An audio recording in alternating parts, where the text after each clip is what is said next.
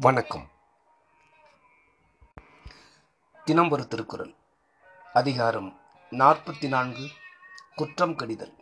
குரல் எண் நானூற்றி முப்பத்தி நான்கு குற்றமே காக்க பொருளாக குற்றமே அற்றம் தரும் பகை. பொருள். குற்றம் தன்னிடத்தே ஒருபோதும் வாராது அக்குற்றத்தை காத்து கொள்வாயாக. ஏனென்றால் அந்த குற்றமே பாதுகாவலற்ற ஓர் இடத்தில் பகைவனாக அமைந்து கெடுக்கும். விளக்கம்.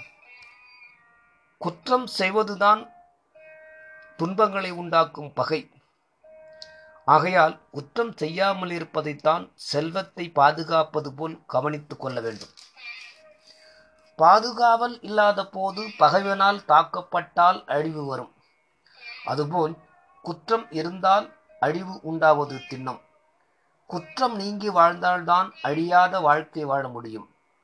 அறிவு எப்படி தனியிடத்தில் பாதுகாக்கும் கருவியாக பயன்படுகிறதோ அப்படியே அறியாமையால் உண்டாகும் குற்றமும் தனியிடத்தில் அழிந்துவிடும் கருவியாக கெடுத்துவிடும் என்று விளக்குகிறார் திருவள்ளுவர். நன்றி.